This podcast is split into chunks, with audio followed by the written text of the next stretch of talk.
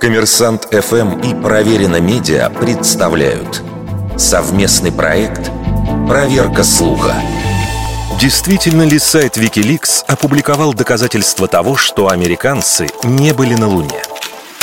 Многочисленные ресурсы и СМИ утверждают, что в две тысячи девятнадцатом году скандально известный сайт опубликовал видео, на котором запечатлены вполне земные съемки прилунения Аполлона-одиннадцать.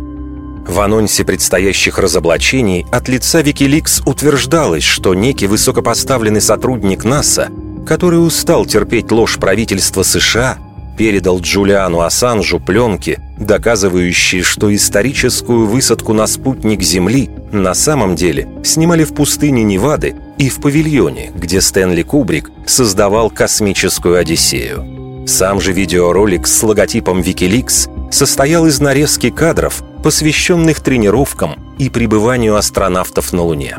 Конспирологические теории вокруг первой высадки человека на Луну не новость. Однако не стоит даже пытаться найти псевдосенсационное видео или какие-либо упоминания о нем на официальном сайте WikiLeaks или его соцсетях.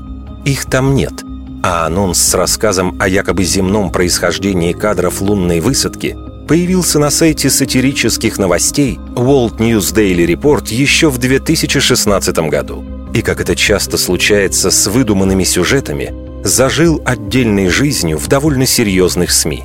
Что касается ролика с видеоразоблачениями, он был смонтирован из хроники НАСА вперемешку с эпизодами из фантастического фильма тысяча девятьсот семьдесят восьмого года «Козерог-один» и документальных кадров о его съемках. Эта картина рассказывает об имитации пилотируемого полета. Правда, не на Луну, а на Марс, но кадры из нее отлично подошли современным конспирологам. Однако к реальности получившийся ролик отношение имеет весьма опосредованное, а с WikiLeaks не связан и вовсе. Вердикт. Это фейк.